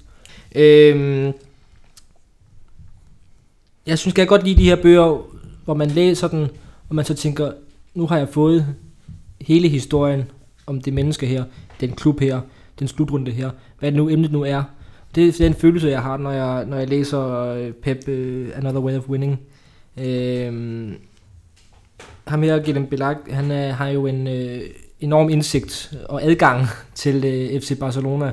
Det bærer den her øh, bog også præg af. Det kan godt være, at det ikke er alle kilder, der sådan kommer med, med guldkorn, men han har jo altså bare citater fra også Guardiola, men, men Xavi, Iniesta, Puyol, øh, you name it, altså han kommer vidt omkring. Kan du som har skrevet forordet til bogen? Er faktisk ikke lige på stående fod. Det er Sir Alex Ferguson. Ja. Det siger lidt om noget Præcis. om, øh, hvad, Og jeg tror faktisk, kapitel 1 det er et øh, brev til øh, Sir Alex Ferguson. Altså efter man har læst foråret, så læser man øh, kapitel 1, hvor Balak han skriver det som en, øh, som en hilsen til Sir Alex, hvordan han skulle have grebet, eller hvordan den her øh, Champions League øh, imod øh, Barcelona var. Øh, det, er jo, det er jo helt vildt, at han har den adgang til, til kilderne, og, øh, og det, det er jo også igen, som du sagde med Bergkamp, det, det er noget, man bliver lidt øh, forblindet af på en eller anden måde, eller i hvert fald, øh, det fylder bare meget øh, i ens anmeldelse af den, at han skal have enormt kado for, for det. Øh, som sagt, så, så synes jeg, man, man virkelig lærer Pep at kende, og det, den er meget grundig, og, og det er både fra, fra alle de ta- taktiske overvejelser i løbet af en enkelt kamp, til øh, hans forhold øh, til Katalonien, og det at være katal, øh, katalaner, kataloner. Øh, så, så det synes jeg er rigtig godt. Jeg kan også godt lide, øh, jeg forbander lidt mig selv, at jeg ikke har fået bogen med hernede, men øh, jeg kan godt lide hans overskrifter på nogle af kapitlerne. Der er et kapiteloverskrift, der hedder øh, En dreng går i seng i en køje på La Masia. La Masia. Det er simpelthen bare et smukt billede, øh, det, og det handler jo selvfølgelig om øh, Guardiolas tid som, øh, som elev på La Masia, og øh, som også er rigtig fedt øh, beskrevet og, og flot beskrevet, synes jeg. Øh. Og det er godt lige, når, netop når, det, det er sådan en lille, en lille ting i, i forbindelse med den, den her liste her, har slusset over. Godt lige, når, når kapitlerne har en, øh, har en lidt original øh, overskrift, og det ikke bare er øh, tiden på La Masia, eller, eller øh, EM96 og sådan noget, så kan jeg godt lide, når de har en, øh, et billede i overskriften, for eksempel. det, det er lidt det samme som øh, fodboldbøger med liv i titlen. Ja, altså hvis der, er- præcis. hvis, hvis, der, hvis, en, hvis den bare hedder EM96, for Mm. nu at tage et fuldstændig teknisk eksempel, så, så siger det ikke så meget om, hvad der egentlig skete ved det EM96. Men hvis det nu hedder øh, skuffelse på Hillsborough, eller hvad ved jeg, ikke, så er det ligesom en klar vinkel. Ja. Øh, Og det her med, jeg mener faktisk, det slutter med det kapitel der, øh, en dreng går i seng i en køj på, der, der man siger, den tror jeg faktisk, det slutter med, at, at han kom ind som en dreng, og klichéen selvfølgelig, og kommer ud som en mand, eller en ung mand, eller sådan noget. mm. Og, og d- så, så får den bare meget godt øh, rundt af på den måde der. Øhm. Men, men han er jo, altså hvis vi skal tage ham her, journalisten øh, Balak her, jeg ved ikke helt, hvordan det udtales, øh, hans efternavn, men, men det er jo også sådan en af de, en af, man kan sige, journalisten, man skal gå til, når det handler om FC Barcelona. Du har snakket med ham. Jeg har snakket med ham øh, før en, øh, før en Champions League-finale øh, i 2015, hvor han, øh, det er jo et presserum, hvor der er en milliard journalister, og han øh, havde lige givet interview til en, og så kom jeg fra Danmark og spurgte, om han også ville have, give mig fem minutter. Og det ville han som naturligste ting i verden, og så lige han bare nogle fede citater om, om, af, fra, om øh, Neymar og Suarez og, og Messi og deres sådan, øh, indbyrdes forhold i den der fantastiske øh, 14-15 sæson. Så på den måde var han også øh, imødekommende, men, men han, han virker også bare som en, han har også skrevet mange forskellige Barcelona-bøger, også af forskellige kvaliteter i mit indtryk, ikke at jeg har læst dem alle sammen igennem, øh, nogle af dem også lidt officielle bøger, tror jeg faktisk, øh, men den her, den synes jeg er rigtig god, øh, og, og også, den er, det er selvfølgelig en, en, en hyldest til Guardiola, men der er også nogle kritiske passager og, og de her ting, som, som jeg synes gør den god. Men du har også læst den. Jeg har også læst den. Øh, Jeg har det lidt ambivalent med ham som forfatter. Ja. Jeg har også læst hans øh, Messi-biografi. øh, Og øh, jeg synes, de har en tendens til at blive lidt for lange. Jeg synes måske, de, der, der er lidt for mange detaljer med. Det, der, der er ikke meget, der bliver skåret fra, som jeg føler jeg nogle gange. Det er specielt et problem i hans Messi-biografi. Omvendt må jeg bare konstatere, at jeg har... Øh, jeg har taget mig selv i at referere til den, og de ting, jeg har læst i den, og den info, jeg har fået i de bøger, i, igen og igen. Altså specielt Messi, der har jeg virkelig lært nogle ting om ham, fordi han har, også i Messi, som jo er en af de, en af de, en af de mest... Øh, altså, Fortærskede emner. Ja, en af de mest fortærskede, også, men også en af de mest indelukkede stjerner, ja. vi overhovedet har i sportens verden. Han giver næsten aldrig interviews, og når han gør, så siger han absolut ingenting. Men, men alligevel så har han virkelig fået nogle interessante ting ud af, ud af ham, og det er samme med Guardiola. Ja. Altså, man, kan virkelig, man kan virkelig lære nogle, øh, lære nogle ting om personen, øh, øh, fordi der er, der er gode historier, der er gode kilder, der er gode observationer i både Messi-bogen og, og Guardiola. Det man kan sige med, med det her omkring øh, med Guardiola, der jo heller ikke giver, giver citater øh, eller solointerviews, ligesom Messi ikke gør, som du, du siger der, øh, der, har, der har Balak jo også mange talestreger fra ham. Jeg ved ikke helt, hvordan han har gjort det, men, men jeg synes, han, øh, han, han, han bruger det alligevel godt, og han får nogle, nogle gode ting fra Guardiola. Øh, så, må man, så kan man finde ud af, om han har siddet en scene med ham i, i halvanden time. Det tror jeg ikke, han har, men, men det er bare stærkt alligevel, at der er nogle talestreger fra hovedpersonen selv, og som endda er en hovedperson, der, der sjældent giver talestreger, udover når det er til pressemøder. Mm. Hvis vi lige skal slutte den her øh, snak med en anden Guardiola-bog, som jeg kan anbefale, så vil jeg øh, anbefale Martin Pernaus øh, øh, Pep Confidential, som handler om øh, Guardiolas, det er en insiderfortælling, der handler om øh, Guardiolas første sæson i Bayern München. Den er, den er også virkelig, virkelig god. Det er også sådan en, hvor man virkelig lærer om mennesket Guardiola, man lærer om taktikeren Guardiola, og man hører historien om den her, den her første sæson i Bayern München man, øh, som man følger sådan slavisk øh, kronologisk frem. Og øh, den, den kan virkelig anbefales. Der, der, kommer man, der kommer man også rigtig, rigtig tæt på. Øh, den, ja, den røg lige uden for min øh, top 20, så den er ikke, den er ikke på listen, men øh, opsøg den. Den er god.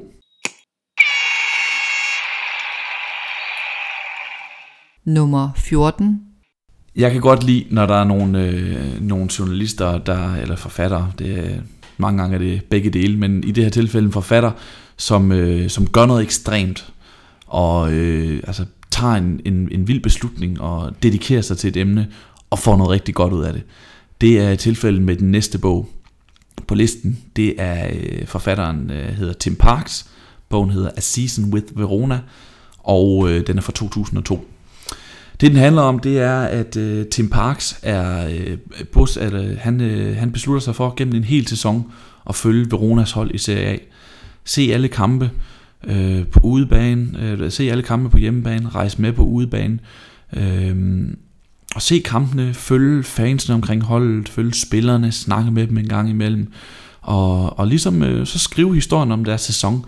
Og, og det bliver jo historien om deres sæson, men det bliver også øh, historien om et land. Altså det bliver historien om, øh, om Italien, italiensk fodboldkultur, øh, øh, national karakter. Altså undertitlen er øh, Travels Around Italy in Search of Illusion, National Character and Goals. Det siger jo meget godt, ikke? Det, ja. det, det er en flot undertitel, og det siger lidt som ofte om, hvad, det, hvad bogen kan. Ikke? Vi har fodbolden repræsenteret ved goals, vi har øh, national character repræsenteret ved alle de her personer, han møder undervejs, specielt i busserne, øh, når han er på de her lange udebaneture og rejser med Veronas fans. Og vi har illusion, altså mm. illusionen om hvad, mål, det her vi alle sammen forbinder med fodbold, drømmen om, hvad der, hvad der må kan ske, og, og de sejre, man håber, der kommer, og de store øjeblikke, vi, vi venter på. Det er, jo, det er jo skønt med den der undertitel, og, og at, at den også gør, at det her det er ikke bare en Sæsonen 2001-2002 i Verona. Det er ikke den bog, det her er. Det er Nej. ikke en bog om den her sæson. Jo, det er det også, men det er alle de der ting. Ja, altså det er... Øh, der, der er meget tankevækkende beskrivelser af de her mennesker, han møder undervejs. Altså de her, de her hårde italienske drenge. Øh, sådan nogle typer, man vil være bange for lidt at møde på et fodboldstadion, ikke? som øh, romerlys og kanonslag.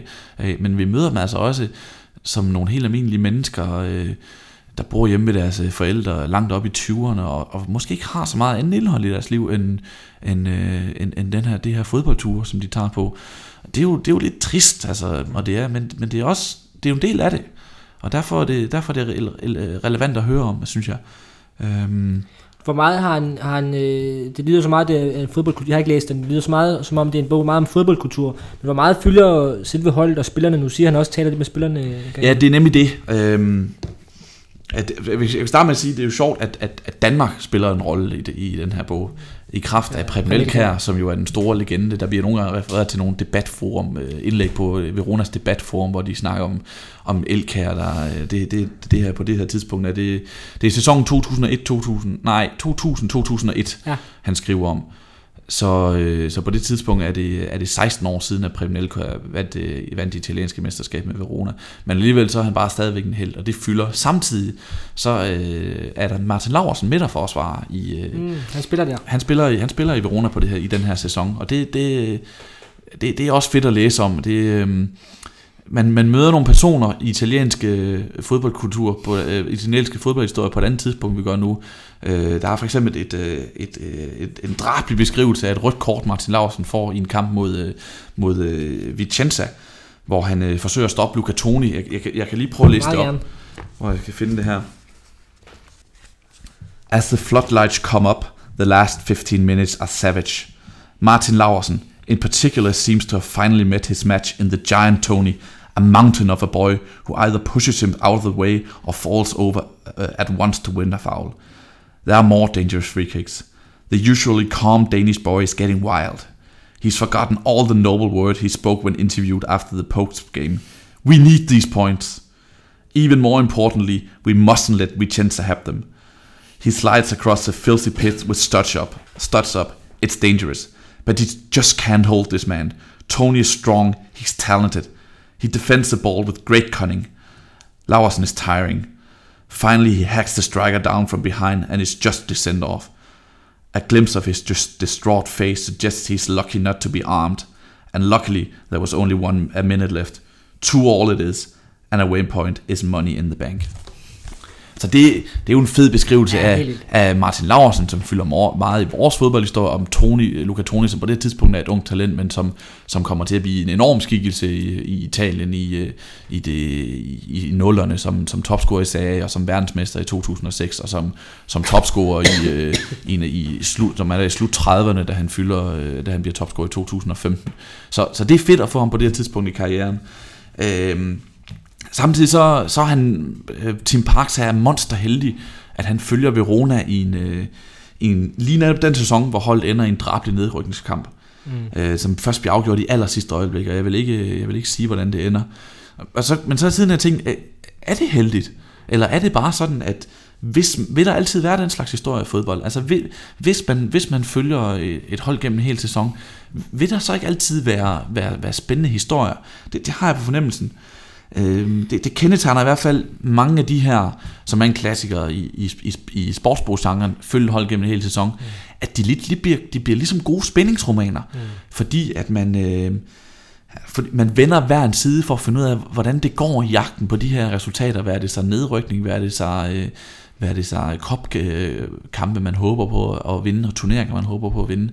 Så, så, så det, det, den genre kan jeg godt lide, at, at udover at man ved at følge et hold igennem en hel sæson, så kommer man rigtig tæt på spillerne og på personerne omkring holdet og fansene og kulturen, men samtidig så er der det her sportslige, øh, sportslige mål. Der er jo en grund til, at også at sportsfilm er spændende at følge, om de, om de må vinder til allersidst. Og nu siger du, nu sagde du lige før, at, at nu vil ikke afsløre, hvordan det ender, men, men og det behøver vi ikke at gøre, men, men det er lige præcis sådan, at det, det gør ikke så meget, at man ved det faktisk, øh, når historien er så velfortalt.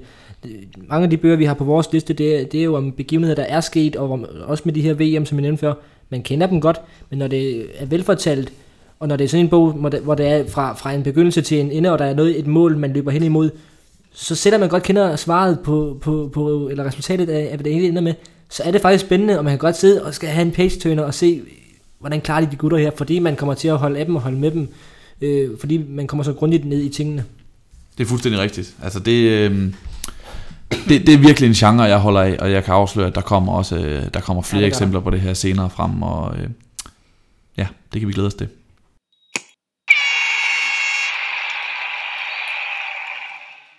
Nummer 13 vi har jo, øh, udover at lave podcast og arbejde sammen og tage på fodboldture sammen en gang imellem, så øh, har vi også engang haft en, øh, en fodboldquiz-klub sammen med Nikolaj Lisberg, som er freelance journalist, øh, bor i Spanien nu. Øhm, det kunne man næsten også lave en podcast om, men det gør vi ikke. Ikke i dag. Ikke i dag, men jeg vil bare lige nævne øh, en øh, anekdote fra det her, at det var, at øh, vi havde havde en kategori, eller en underkategori, var det vel egentlig bonusspørgsmål i de her quizzer her, der hed Olsen-overraskelsen. Hvis man svarede rigtigt på det, så var der en præmie. Og der vandt jeg engang øh, filmen The Damn United øh, på en qu- quiz øh, bonusspørgsmål, som du havde lavet. Og den har jeg stået hjemme i hylden, og jeg har set den op til flere gange, for det er en skidegod film.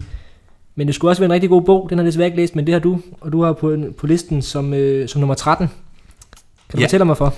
Det kan jeg. Øh, det er den eneste, det er den eneste roman, vi har på listen. Altså det er den eneste, der er fiktion, som, øh, som vi har på. Øh, men den skulle på. Og for det, man, den, den, den hedder som sagt The Damned United. Den er skrevet af David Peace, og den er fra 2006. Og den handler om Brian Clough, og øh, nærmere specifikt de 44, træne, 44 dage, han var træner for Leeds United.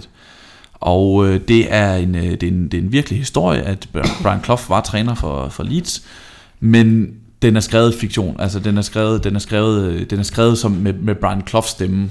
Det er vel det, der i skolegymnasielærer øh, sprog hedder en faktion, altså en blanding af fakta og fiktion. Ja, det, det, er, um, det, det, det er rigtigt formuleret. Sikkert. det er ved at være nogle år siden, vi gik i gymnasiet. det må vi sige. Ja, øhm, og den kan noget. Altså for mig så er det bevis på, at fodbold rummer nogle utrolige historier. Fordi det, det, lyder jo, det, lyder jo, det lyder jo vanvittigt det her med, at man har Brian Clough, som er en af de største skikkelser i engelsk fodbold nogensinde. En, en fantastisk træner, som vandt mesterskaber med Derby, som øh, vandt, øh, rykket op med Nottingham Forest og vandt mesterskabet i England i sin første sæson, og så efterfølgende Europacupen to sæsoner i træk. Og han bliver ansat i, øh, i midten, af, øh, midten af 70'erne, bliver han ansat i Leeds United, en af datidens største klubber, så vi har kombinationen af en kæmpe klub, kæmpe træner, og så bliver han fyret efter 44 dage. Det, altså, det lyder jo vanvittigt. Det, det er jo det er en kliché det her, men hvis man havde skrevet det som, som fiktion, så vil man sige, at det er utroværdigt. Ja. Altså, det er jo ikke noget ved, men det er sket. Og sådan er det jo tit med de her fodbold. Ja, det er det. Det, det er så vildt, ikke? At, at, at det er nogle af de her ting, der sker. Og jeg synes, at... Øh, jeg synes, at David Peace har fundet den helt rigtige måde at, at beskrive den, altså skrive den her bog på.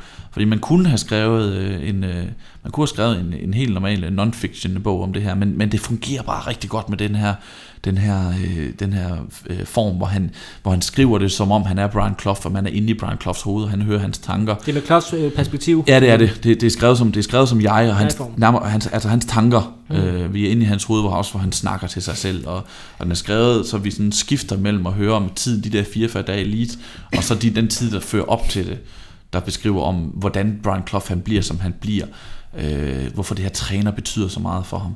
Hvor, hvor han får det forhold til Leeds. Det er noget ambivalente forhold til Leeds, som man har, inden han bliver ansat. Det er jo det her med, han, han, øh, det er jo den klub, han allerhelst vil slå, den manager, som øh, Don Revy, som er, står, som er i spidsen for Leeds inden ham, som øh, er hans store rival. Øh, Ja, ikke, ikke sandt? De to havde et meget anstrengt forhold, ja.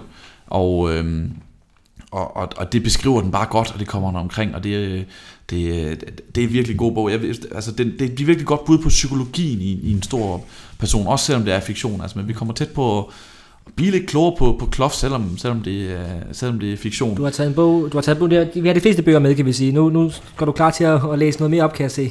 Ja. Jeg læste, det her det er, for, det er historien om Brian Clough, han, han slutter jo sin aktive karriere øh, på grund af en skade. Øh, hans, hans knæ ryger i en kamp, da han spiller. Og, øh, og, det her det er så hvor den beskrivelse, og igen, det er ikke noget, Brian Clough selv har udtalt, men, men det er et bud på, hvordan det kunne være, og det virker meget troværdigt. It started the first morning in the hospital, the day after Boxing Day, and it's never stopped, not for a single day since. You wake up, and for those first few seconds, minutes, you forget, forget you are injured, forget you are finished. Forget you will never smell the dressing room again. Never put on a clean new kit. Tie on those shining boots and hear the roar of the crowd. The roar when the ball hits the back of the net. The roar when you score. The applause, the adoration, the love. Så jeg næsten får tår i øjnene. Ja, det, altså, øh, for, for nu at lave en, en, en anderledes kobling af øh, Ove Pedersen, han har jo sagt, at øh, det bedste job i verden, det er at være fodboldspiller. Men det næste job, bedst, næstbedste job, det er at være træner, fordi det er det tætteste, man kommer på, mm. at fange de følelser, som man har som fodboldspiller. Og det, det er jo noget, vi ikke kan sætte os ind i, os der bare er, er håbløse amatører med en bold. Det her med at, at, at, at gøre 50.000 mennesker glade på, og du kan se dem alle sammen rundt om dig, når du scorer et mål. Plus så kan du forestille dig de millioner, der sidder og ser på tv. Så det, det kan man jo ikke forestille sig, men jeg synes, at David Peace kommer tæt på at beskrive det her, selvom han bare er forfatter. Det synes jeg, man skal bunde ham øh, for, og for at have skrevet en, en fed, fed historie om, øh, om en stor personlighed og et stort øjeblik i, i engelsk fodboldhistorie. Du har jo også set filmen. Hvad, hvad, hvordan synes du, den øh, er i forhold til bogen? Jeg synes, det er, det, jeg synes, det er en fremragende film. Det er en af de bedste fodboldfilm, jeg lige kan komme på, og der er så heller ikke så mange. Nej. Øhm, den har jo meget klogt valgt ikke at gøre det på samme måde. Vi er ikke inde i hovedet på Brian Clough her, hvilket jo ikke, øh, hvilket ikke vil kunne lade sig gøre, men det er det samme, det er det samme koncept, at vi skifter lidt mellem at, øh, at følge nutiden øh, i anførselstegn i Leeds, og så gå tilbage og se den, øh, følge den, den tid, der fører op til, ja. til tiden i Leeds. Det er også meget hans forhold til Peter Taylor også, men også for, for ind i det, og det makkerskab, Ja. de har, synes jeg også. Peter Taylor, hans, øh, hans assistent, assistent, ja. hans assistent gennem mange år. Øh, hvis vi lige hurtigt skal runde en fodboldfilm, så er der jo ikke meget fodbold med i den her bog. Mm. Eller med, med, i, med, filmen. med i filmen. Nej. Altså, og, og det er fordi, det er vanskeligt at rekonstruere Præcis. troværdigt. Ja. Og det løser den ret godt ved at fokusere på mennesket og menneskerne og deres historie. Øh, hvis vi lige tager Brian Clough, øh, det er jo en, du var lige inde på det, en fantastisk øh, historie han har, og en, en, en stor personlighed i, i britisk fodbold. Øh, der er jo også skrevet en, en bog om en biografi om ham, som vi faktisk har nævnt tidligere. Du nævnte ham, øh, da, da vi talte om, øh, om Jonathan Wilson, som jo har lavet den her øh, Nobody Ever Says uh, Thank You. Jeg har ikke læst hele den bog, det har du. Mm. Hvad, hvad mener du om den i forhold til, hvorfor vil du den her i stedet for, i stedet for den for eksempel? Den her er mere unik.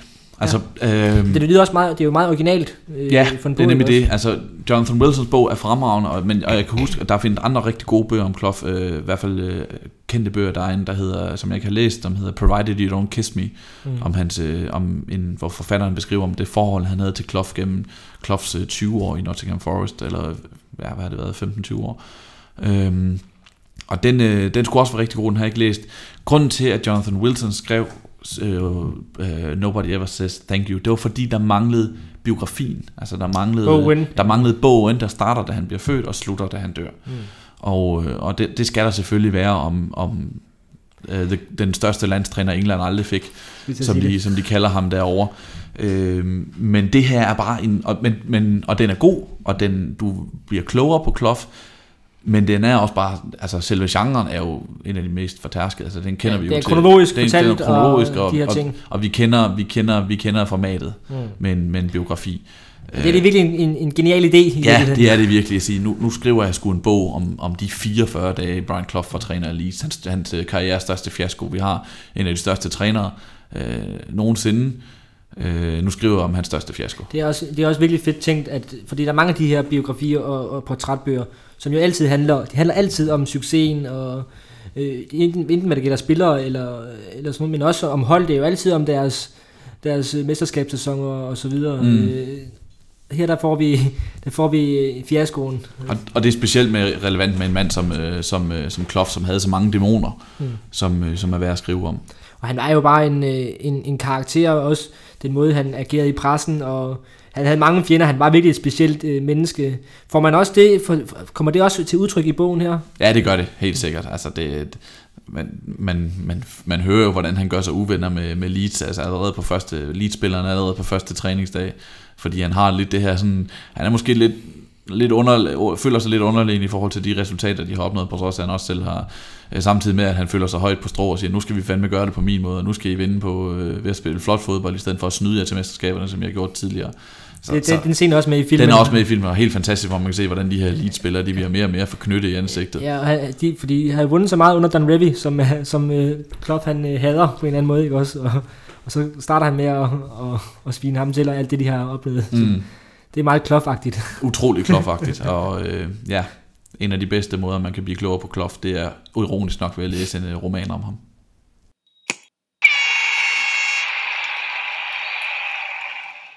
Nummer 12 og nummer 11. Nu tager vi to bøger på en gang. Simpelthen. Nu tager vi, øh, vi tager øh, Brilliant Orange, og øh, som er skrevet af David Winner i 2000, og vi tager Thor, som er skrevet af Uli Hesse i 2002. Og hvorfor er det, at vi øh, tager de her to bøger på en gang, Martin? Jamen det er jo fordi, de, de på en eller anden måde minder ret meget om hinanden. Det, Brilliant Orange, den har du øh, givet ret mange point, øh, som den eneste af os to. Øh, så den bliver nummer 12, og den handler om øh, Hollands fodboldshistorie.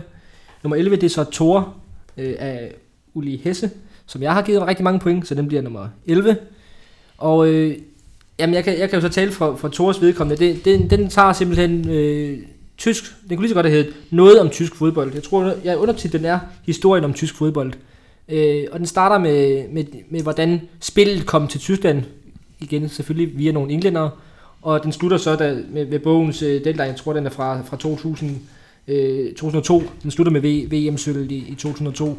Så der får vi kronologisk gennemgang på en rigtig fed måde, det kan vi komme tilbage til, øh, tysk fodboldshistorie. Og jeg gætter på, at det, er det samme med Brilliant Orange. Faktisk er det ikke det samme, øh, hvilket, er meget, hvilket er meget sjovt, fordi mens to, altså de, to, de to bøger repræsenterer fodbold i de to lande. Ikke? Mm. Thor er stringent. Vi starter ved starten og slutter ved slutningen. Mm. Øh, Brilliant Orange øh, er bogen om, om hollandsk fodbold, ligesom Thor er bogen om tysk fodbold. Mm.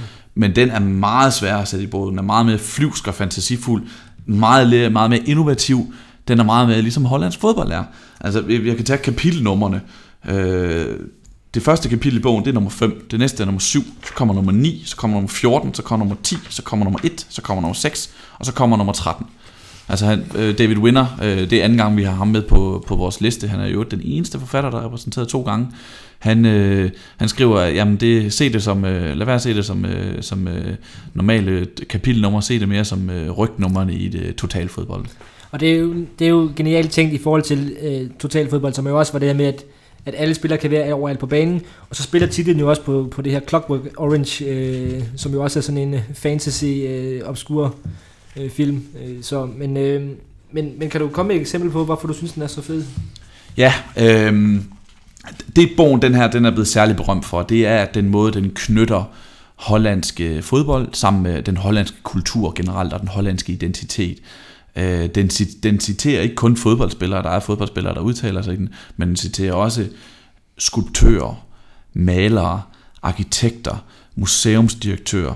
Øh, nogle gange udtaler sig om fodbold, nogle gange udtaler det sig bare om Holland. Så det er simpelthen et, et, et virvar af, af indtryk af Holland, som ligesom som sætter sig sammen. Den er blandt andet blevet meget berømt for den her måde, den skriver om, om hollandske, den hollandske fornemmelse for rum, øh, for plads, for, for rum, og hvordan det hænger sammen med fodbolden. Øh, den beskriver det her med, at, øh, at, at fordi at Holland er et lille land, geografisk lille land, men, men med mange mennesker, så har de altid igennem mange år skulle, skulle virkelig bruge den plads, de har originalt. Og det derfor heller ikke var tilfældigt, at det var øh, Johan Cruyff og Rinus Mitchell, der i starten af slutningen af 60'erne, starten af 70'erne, opfandt totalfodbolden, som blandt andet handlede om at skabe rum øh, søge over i den ene ende af banen, og så skifte spillet, så der var plads på den anden ende af banen, fordi alle modstandere var løbet over i den ene ende af banen. Det, det, det, det kan virke søgt, men det fungerer bare virkelig godt. Øh, jeg, jeg, jeg kan prøve at læse lidt op på, hvordan de skriver, ikke? Hvordan, hvordan den bruger det her med at bruge kunst og, og fodbold i en. Det er en hollandsk skulptør, der hedder øh, Jeroen Henemann, som, øh, som skriver om, om, om sin egen kunst og hollandsk fodbold. Historically, Dutch painters always wanted a special quality in their work, which looks easy to do but is very hard to achieve. When you see a painting by Mondrian or Vermeer, it feels very silent and fresh and quiet and roomy. When you space thing, things, it becomes very quiet. No noise. If you translate that to football, it means it's easier to play because there's more room to receive the ball. In the time of Cruyff, the footballers at Ajax began to want the same thing as, as the painters – Suddenly, football was not about kicking each other's legs anymore. You went to matches at Ajax and came away with the feeling that you had seen something very special that only you could and that only you could see it. But then you talked to other people and you realized everyone felt the same thing. There was something spiritual going on, though exactly what would be hard to discover. Perhaps it, it, it is to do with the sense of beauty that goes with the football in Holland. The beauty is in the space and in the pitch. It's in the grass, but it's also in the air above it, where balls can curl and curve and drop and move like the planets in heaven, not only on the field. The folding of the air above it also also counts. The Dutch prefer to, prefer to work out how to beat someone with intelligence and beauty rather than power. Altså, det er helt suverænt. Det er helt suverænt, og det er, det er et billede på altså, hollandsk national karakter, og altså, det kan ikke gøres bedre. Det her, det, for, mig, for mig at se, der er det her bogen om, om, om hvor, altså det er skoleeksemplet på, hvordan man kobler fodbold og, og national følelse og øh, et, et portræt af et land sammen. Hvor, men, men, men Martin, hvor, hvorfor er det overhovedet interessant det her med at skrive hele historien om, om fodbolden i landet? Det, virker som et enormt emne at gabe over. Hvorfor, hvorfor skulle øh, Uli Hesse, som har skrevet den her bog, Thor, hvorfor skulle han ikke bare have koncentreret sig om, om VM 54? Øh, fordi, ligesom at øh, du fortalte, at Jonathan Wilson, han, han laver bogen om Brian Clough, jamen, så skal der også være bogen kødt om tysk fodbold, om hollandsk fodbold, om øh, engelsk fodbold, om brasiliansk fodbold, hvad der nu øh, er dansk fodbold, for den sags skyld. Øh, Uli Hesse er, er nok tysk fodbold sådan en af de bedste skribenter.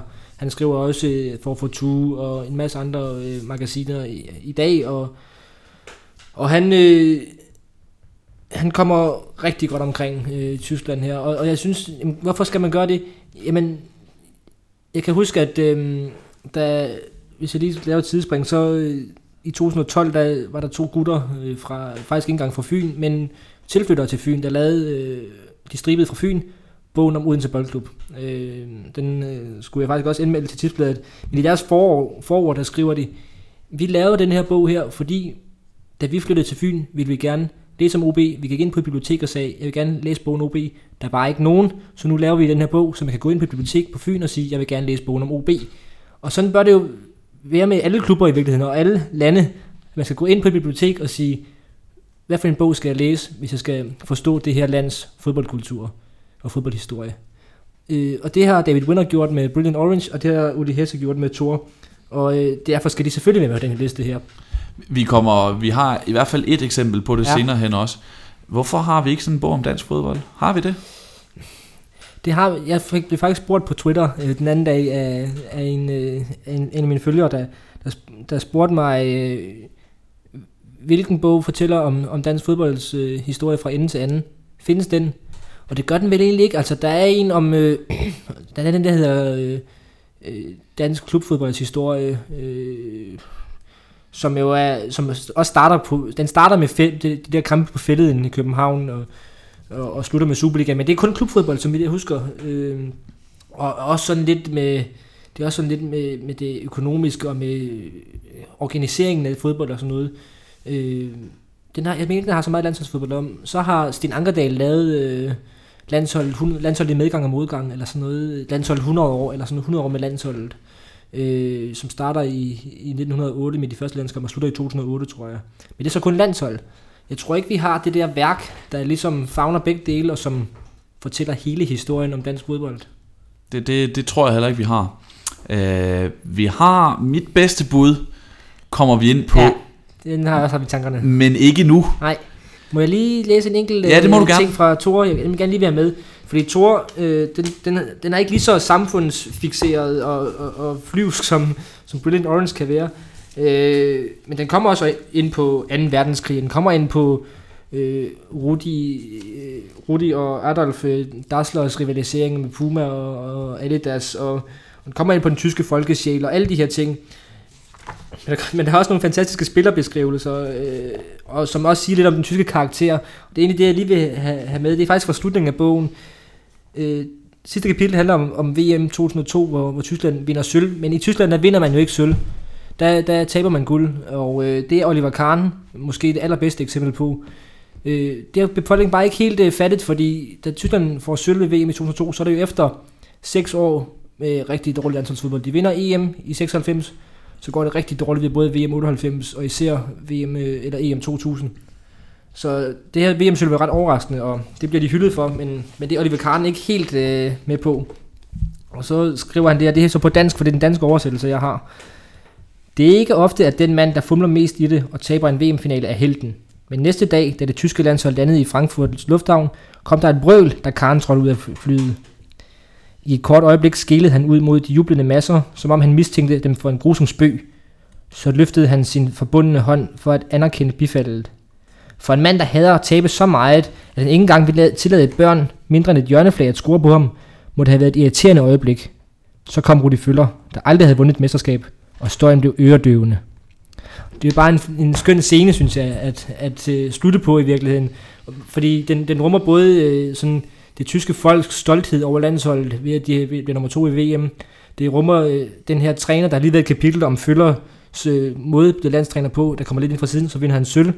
Og så øh, er der, det siger så meget om Karen det her, synes jeg, at han, han er jo egentlig Tysklands VM-held, men han er sur over, at de ikke vinder, vinder guld, og, og han indkapsler jo bare den der tyske, øh, han er så tysk som noget, og derfor er det fedt, at bogen slutter på det, synes jeg. Og det synes jeg egentlig er en, en fin øh, afslutning på den her del af, af vores podcast. Ja, fordi det vi gør nu, øh, det er, at vi, øh, vi, vi cutter podcasten over i to.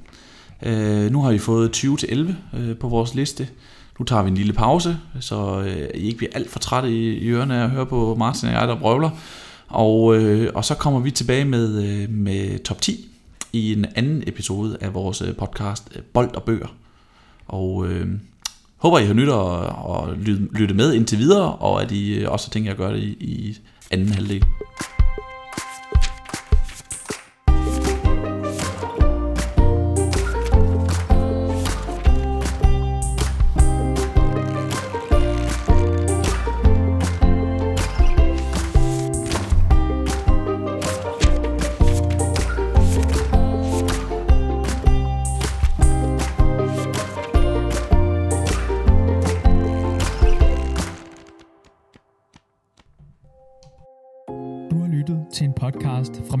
Magasinet.